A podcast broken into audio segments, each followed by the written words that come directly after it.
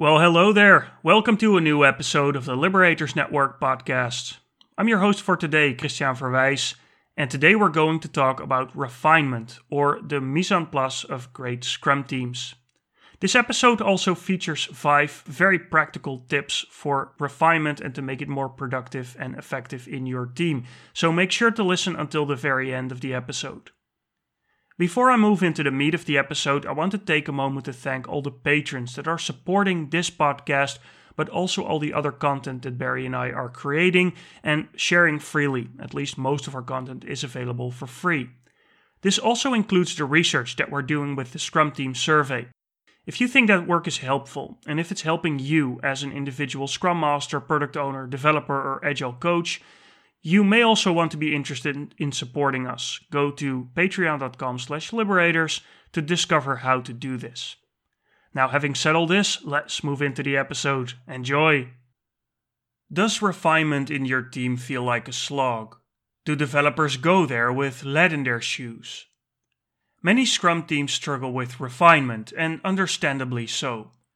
Yet, in many ways, this is where some of the most important work happens and some of the hardest work. In this podcast, we offer a reflection on the purpose of refinement. We also offer recommendations to make the process more enjoyable and more effective. Many of the ideas in this episode originate from a discussion we had with experienced Scrum Masters on the Discord server that is accessible to our patrons. The purpose of refinement Product backlog refinement exists to break down large chunks of work into smaller chunks of work. And as with everything in the Scrum framework, this makes it easier to work empirically. If we would work on large items that would take months or even longer to complete end to end, we would be unable to get frequent feedback from our stakeholders. And that introduces significant risk. For example, we could make incorrect assumptions about what stakeholders need and once they're proven wrong, require us to go back and change everything. And that would be a huge waste of effort, money, and time. So instead, our aim with Scrum is to more frequently deliver smaller chunks of work so that our stakeholders can give us meaningful feedback that spurs new ideas, changes to what has already been done, or uncover bugs that need to be addressed. In short, delivering small bits of work is a great way to help us think and understand what is needed. So, what objective evidence do we have to support the value of refinement? Schoen and her colleagues in 2017 found that refinement was considered to be one of the harder challenges for agile teams. Unfortunately, little systematic experimental research has been done in this area. But from the correlational data we've collected with the Scrum Team survey, which covers about 1200 teams, we can clearly see that teams that release more frequently also have more satisfied stakeholders and experience higher morale. In turn, the data shows that teams that engage more in refinement are more capable of releasing frequently. So, from this data, it certainly seems that refinement is very helpful to make teams more effective. You can learn more about this data in Verwijs and Russo 2021, and a link to the paper is in the show notes. All the work on your product backlog should eventually be refined to make it small enough, but only when you're about to start work on it in a coming sprint. When something is small enough depends very much on your context, but as a starting point, your team should refine to a degree where they can comfortably select and complete multiple items in a single sprint. Experienced Scrum teams will tell you that smaller is generally even better. I like to think of refinement as the process of mise en place that experienced cooks use to improve the flow of their cooking. Instead of cutting and organizing your ingredients while you are cooking, mise en place is when ingredients are put in place and prepared, meaning that they're cut, diced, halved, stripped before the actual cooking. Without mise en place, cooking is often stressful and chaotic, as you are effectively doing two things at the same time. And I can tell you from personal experience that doing both at the same time may work sometimes, but it just as easily ends up with burnt food, forgotten ingredients, cut fingers, and a kitchen that looks like a war zone, especially as the meals become more complicated and the groups larger. So, refinement like mise en place exists to organize and prepare your ingredients for development. The point is not to refine everything on your product backlog. That would just be wasteful, as cutting up and preparing ingredients for months of cooking ahead of time.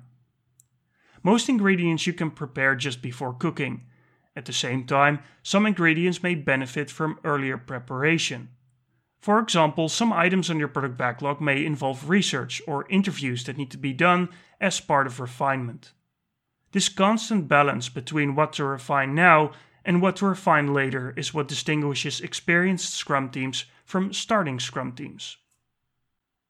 We've consistently found that great developers naturally refine their work and they enjoy this process of strategizing, organizing, and breaking down work. In fact, we strongly believe that the skills for refinement are some of the most important ones for developers to acquire.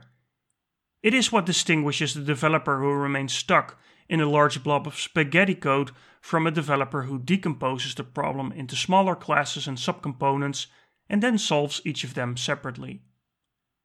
Many experienced developers enjoy this process of decomposition or refinement because it presents them with an intellectual puzzle to solve. It's a good opportunity to demonstrate their craftsmanship and come up with clever ways to break down work.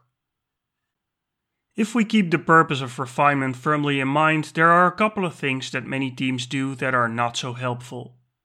The first one is that you shouldn't use refinement to generate estimates for forecasting. We believe that this is a huge waste of valuable time. You can only forecast complex work by doing it, not by estimating it.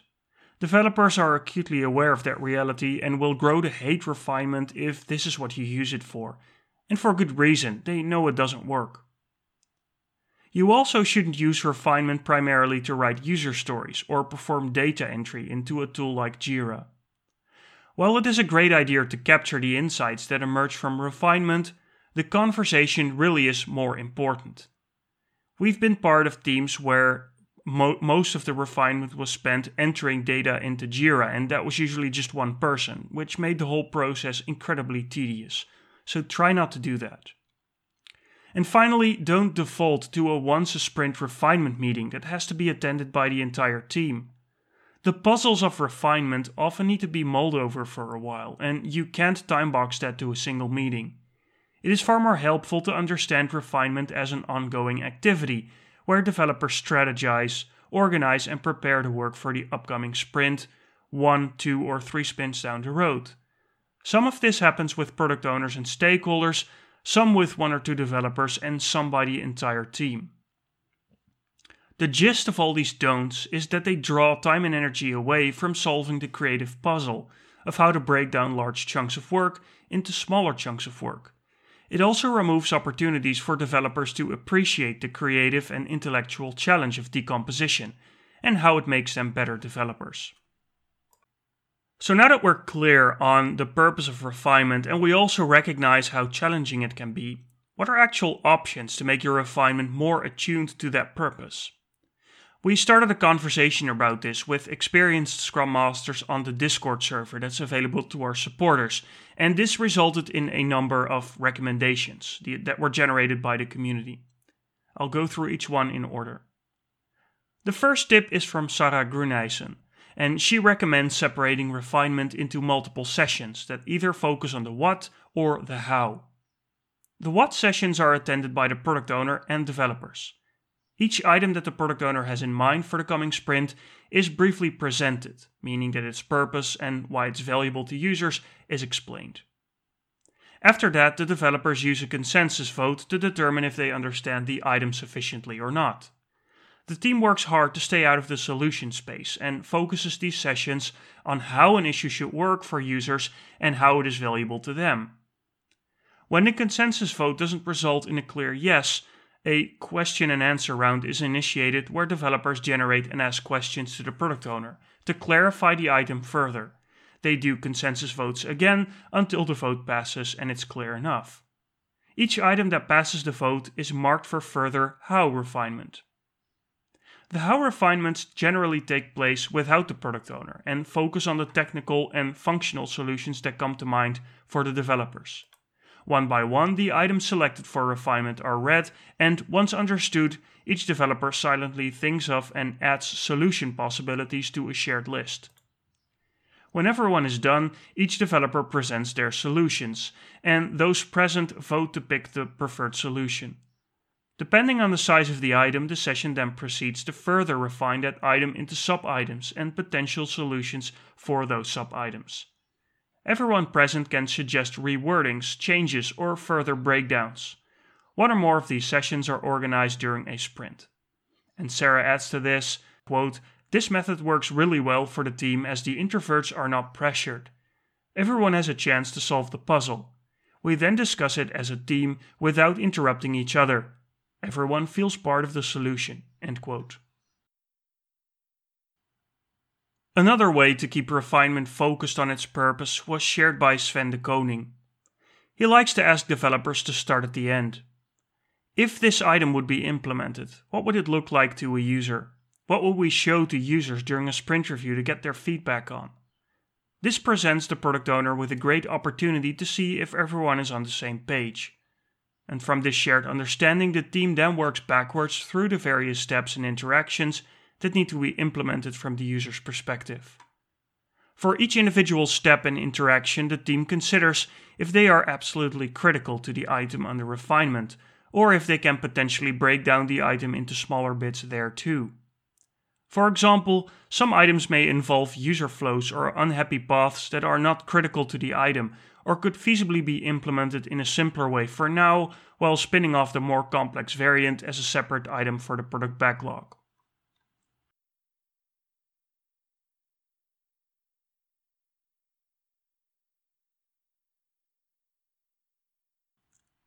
As another tip, multiple Scrum Masters like Remco Hogenberg and David Fox suggest to organically refine during sprints by introducing multiple opportunities for the team to converge and then to diverge into small groups or even individuals for more specific refinement. So during a shared session, the team agrees on what to focus their refinement on and then diverges into smaller sessions, which could be via Slack asynchronously, synchronously on Zoom, or even individually and they use these breakouts to refine the items further. The team then reconvenes later during the sprint to see what else needs to be refined. Another tip is that instead, instead of simply refining what is at the top of your product backlog, it's helpful to always start by inviting the product owner to clarify the objective for the coming sprint. What is a valuable goal they would like to achieve for that sprint? And how does that goal tie into the larger product goal? This goal focused refinement prevents a hot hotspots refinement of whatever may be at the top of the product backlog at the moment, but may not ultimately matter to the objective of the next sprints. It's also entirely likely that refinement results in important insights that influence, change, or inform what the objective for this and upcoming sprints should actually be. And finally, a tip that we always like to give, and I think you know where this is going, is that liberating structures are really great ways to do refinement. Liberating structures, the purpose of liberating structures is to create an environment where every voice and every perspective can be, can be included, and that makes them ideally suited for refinement.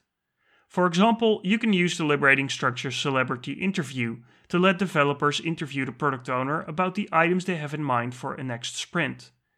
You can then use 1-2-4-All to generate solutions and potential breakdowns, and use a liberating structure called 15% solutions to determine how everyone can contribute to refinement throughout the sprint. Another idea to use liberating structures is to use the liberating structure 25/10 crowdsourcing. This is a great way to gather a lot of ideas anonymously that might help break down a user story. Or you can invite developers from other teams and run a Troika consulting or a Wise Crowds where people can bring in very tough items and get help from their peer developers on how to refine them. It's also a great opportunity to develop those refinement skills together. Let's move to some closing words. Yes, refinement is hard, and yes, it is challenging for many Scrum teams. So far, our experience has been that often goes back to how refinement is understood by teams. More often than not, what makes refinement such a slog is when it is solely spent on writing stories, estimating story points, entering data into Jira, and endless meetings where only a few people talk and the rest has to sit and wait until it's over. In this episode, we shared a reflection on the purpose of refinement and offered you five practical suggestions to make it more effective in your team. We very much want to thank all the patrons who shared their thoughts on this challenge. It also demonstrates how our growing community of patrons is eager to help and support each other. If you'd like to contribute, you can support our community at patreon.com/liberators. And thank you for listening.